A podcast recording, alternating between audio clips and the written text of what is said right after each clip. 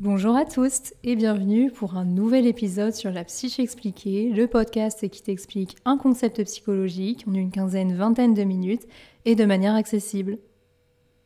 Je suis extrêmement content d'enfin te retrouver aujourd'hui. Ça fait des mois que je n'ai pas enregistré d'épisode de podcast. Donc j'espère que celui-ci va bien se passer, mais écoute, on va reprendre en douceur ensemble. Je voulais te remercier aussi pour l'engouement qu'il y a eu sur ce podcast malgré mon absence. Euh, apparemment, ça continue à plaire, donc j'en suis euh, vraiment ravie. N'oublie pas que tu peux t'abonner à ce podcast d'une façon payante ou non payante. Il y a un abonnement exclusif à 4,99€ par mois pour bénéficier d'épisodes qui euh, ne sont pas disponibles si tu ne t'abonnes pas.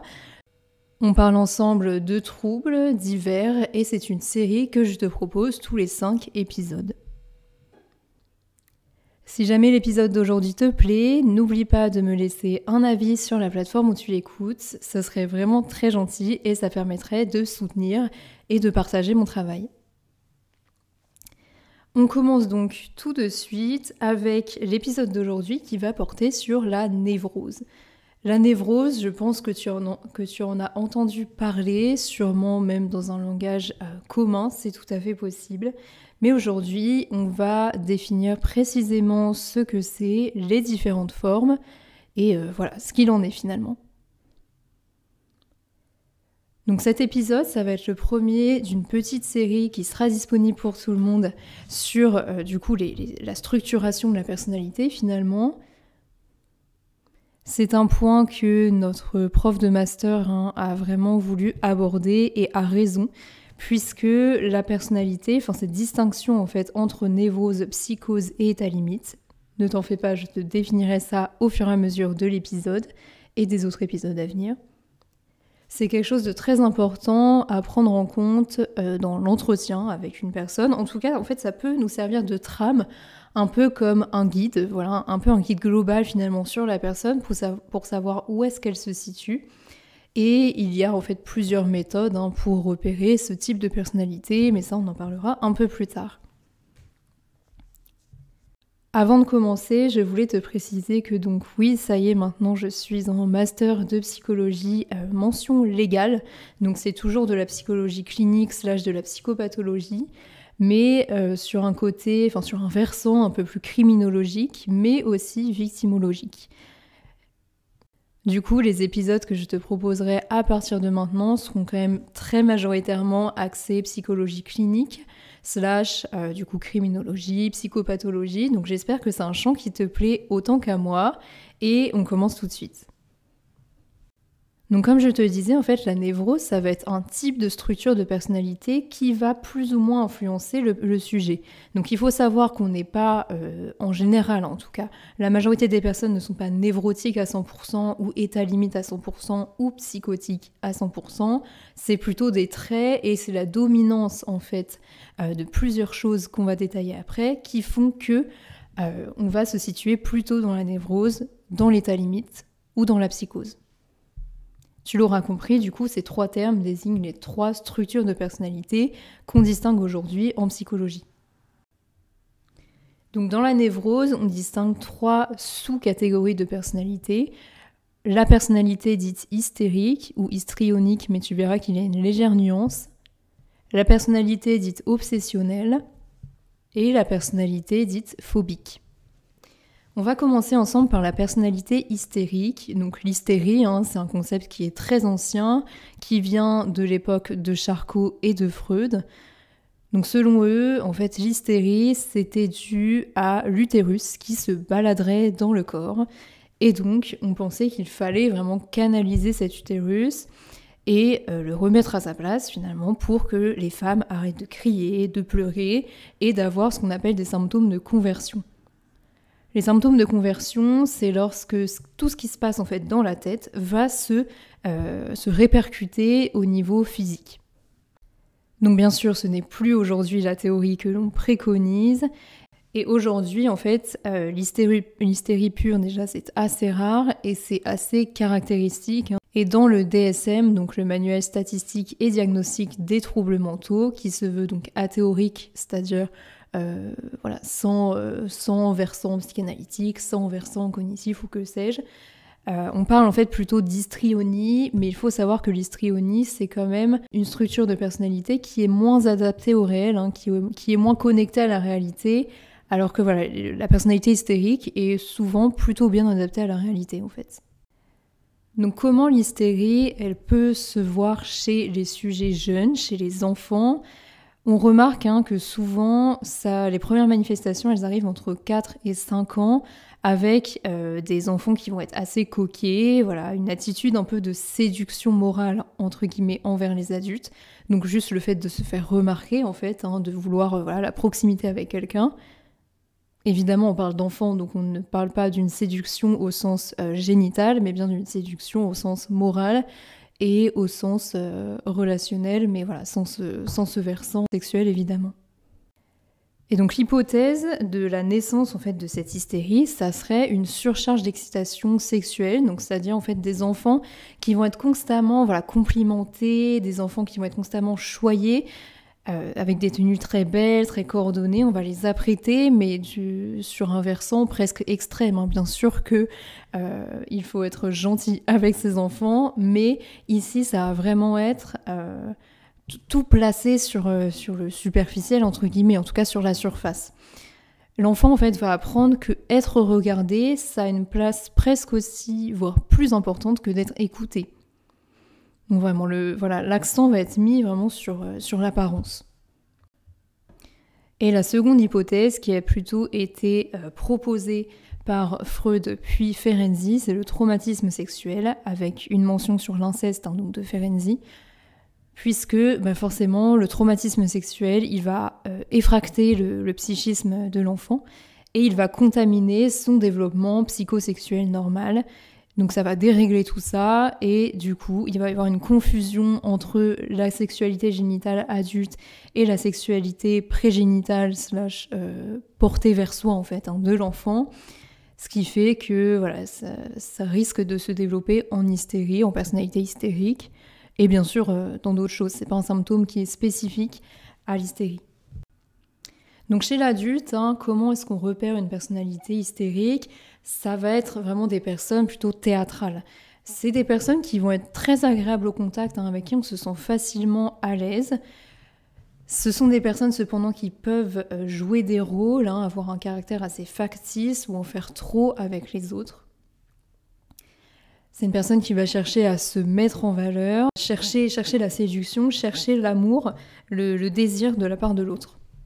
On a remarqué que finalement l'hystérie, qu'à la base de l'hystérie, il y avait un manque profond, en général un manque d'amour de ses parents, euh, généralement du père, et euh, ce qui fait qu'en fait, euh, ce manque-là, il va se convertir à l'âge adulte en voilà, en désir de, montrer, de dire je suis là, j'ai besoin en fait hein, finalement d'amour, je cherche ton amour, puisqu'à la base il, y a eu un manque. Donc les propos, les émotions vont être souvent amplifiées, le mensonge va être assez facile. Il y a, en fait, il y a vraiment un désir de vivre la vie plus intensément, plus théâtrale qu'une autre personne. On a besoin d'être la vedette, de chercher le prestige. Et ce qui est assez caractéristique chez les hystériques, c'est euh, la, fameuse belle indifférence hein, de l'hystérique.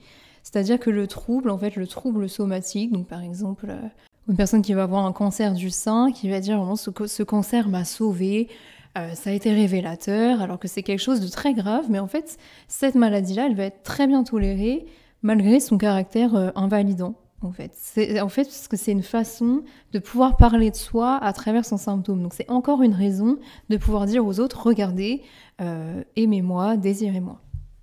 Donc dans le temps, hein, c'est une personne qui va avoir une vie relationnelle assez pauvre, puisque malheureusement, euh, lorsqu'on n'est pas hystérique, c'est quelque chose qui va être difficile à vivre pour les autres.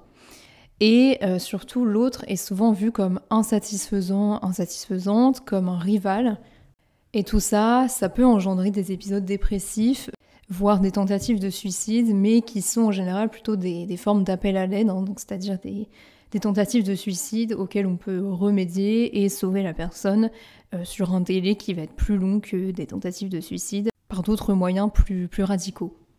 Donc voilà pour la personnalité hystérique. Hein. Donc bien sûr, à travers ces personnalités, je n'émets aucune critique. Euh, mon regard est neutre euh, là-dessus et professionnel.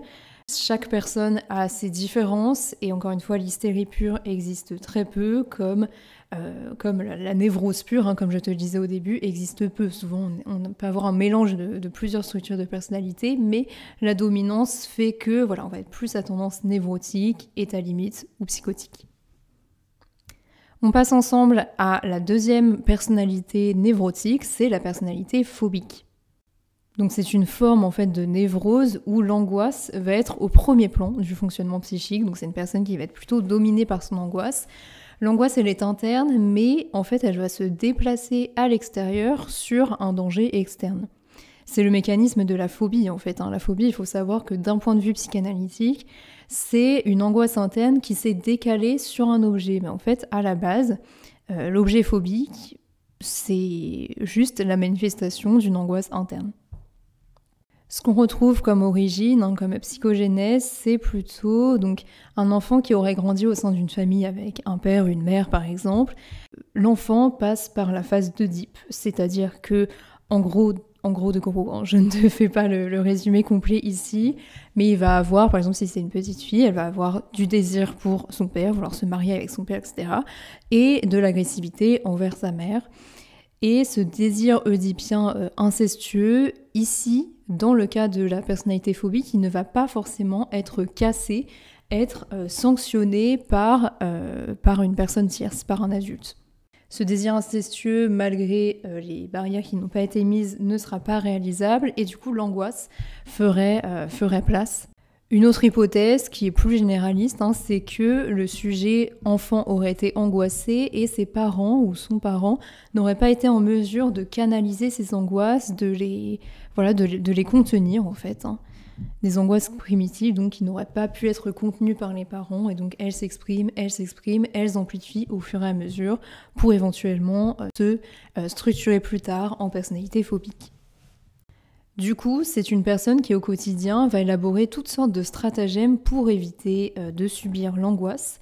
Des stratagèmes de deux types. On trouve d'abord donc la fuite, le fait de fuir face au danger, ce qu'on appelle les conduites d'évitement. Donc ça peut être des personnes qui vont rester cloîtrées chez elles si elles ont peur euh, du monde, du regard extérieur. Et on a également l'état d'alerte, donc une personne qui, par exemple, lorsqu'elle est dehors ou lorsque, euh, si elle a euh, la phobie, par exemple, des pommes, le fruit, va vouloir être accompagnée, va vouloir sortir avec un objet fétiche, par exemple, qui pourrait la protéger, etc. C'est une personne qui va être en, tension permanente hein, avec cet état d'alerte.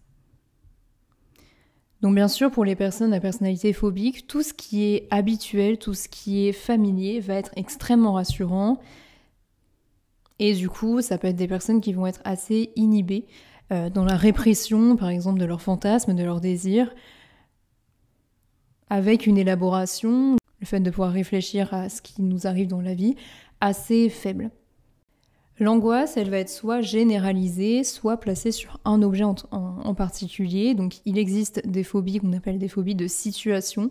Donc la phobie des transports, la phobie des espaces clos par exemple, les phobies sociales, donc comme je t'en parlais tout à l'heure, hein, par exemple, la peur de rencontrer une nouvelle personne, du téléphone, avoir le vertige, ou les phobies d'impulsion. Les phobies d'impulsion, on en parle un peu plus récemment sur les réseaux, sociaux, par exemple, c'est le fait d'avoir peur de commettre une action euh, contre son gré, finalement.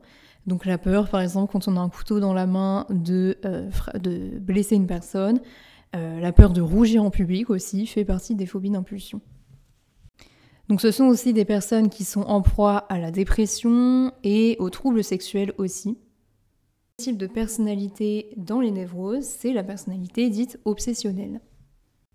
Donc à la base, le terme obsession, il vient du latin obsidere qui signifie assiéger. Dans l'obsession, en fait, il y a un trop plein euh, que le sujet veut absolument contenir et euh, ça, va, se manifester par diverses choses, et notamment ce qu'on appelle les troubles obsessionnels compulsifs, les TOC. Donc ce sont des personnes qui sont en proie à des mentalisations, des pensées comme ça incessantes toute la journée, tout le temps, qui persistent, euh, malgré tous les efforts qu'on fait pour les enlever. Ce qui fait que parfois, ça peut même euh, friser à la paranoïa, la psychose paranoïaque. Hein. donc ça, ça dépend du degré d'obsessionnalité chez le sujet. Encore une fois, en termes de psychogénèse, on est plutôt sur euh, un parent qui serait trop aimant et l'autre trop peu présent, voire distant, voire complètement absent. Donc voilà, on trouve vraiment un décalage en fait, un déséquilibre dans cette triangulation oedipienne, donc le père, la mère, l'enfant, d'une manière très classique. En fait, on a un parent qui peut être un peu trop séducteur. Donc la séduction, comme je te le disais, ça va être plutôt complimenter l'enfant, l'habiller, le, choyer, mais d'une manière vraiment euh, presque extrême et, trop finalement. Et un autre parent qui va manquer de cette tendresse, de cette attention. Donc voilà, ce déséquilibre est très présent. Donc l'enfant, pour lutter contre les affects négatifs portés sur le parent de même sexe dans le, dans le type, et aux tentations incestueuses du parent du sexe opposé. L'obsessionnel va souvent procéder à ce qu'on appelle une régression, donc le fait de revenir à des phases antérieures du développement, une régression vers le stade qui est appelé le stade anal, hein, qui fait partie en fait des stades psychosexuels par lesquels l'enfant passe pour se développer. Et en fait, ça se caractérise plus simplement par une forme toujours d'avoir et de ne pas avoir. Donc il y a un côté en fait qui est un côté sadique hein, qui va être typique à ce moment-là de ce stade de ce stade anal et qui va se retrouver chez les névrosés euh, obsessionnels adultes. Donc ça va être plutôt des, gens qui vont avoir tendance à embêter les autres, à les titiller, euh, à collectionner aussi les objets. La personnalité obsessionnelle, elle va s'observer à partir de 6-7 ans, mais au plus tard à 11-12 ans. Hein. donc pendant l'enfance, tu l'auras compris, on peut déjà repérer des manifestations. Ça va être des enfants qui vont être très propres, qui vont être méticuleux, qui vont, être, euh, qui vont avoir beaucoup de rites, hein, vouloir maîtriser euh, et contenir les choses. Ces enfants grandissent souvent dans des familles qui, sont, euh, qui ont une éducation très stricte, très rigide, très traditionnelle. Et ce sont des adolescents et adolescentes qui vont plutôt se préoccuper de l'intellectuel, de voilà, de l'apprentissage, de la métaphysique, de grandes questions comme ça.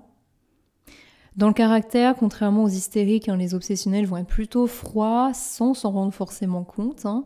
Euh, être toujours dans une forme de distance polie, voilà, être plutôt entêté, ne pas aimer le changement. Et ce sont des gens qui sont souvent avares au sujet de l'argent.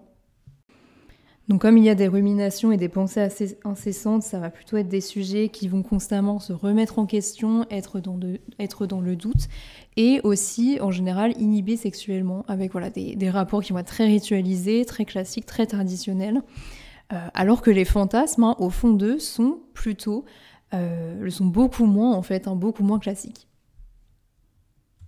Donc voilà, il y a vraiment un souci de l'ordre, de la propreté, de l'économie.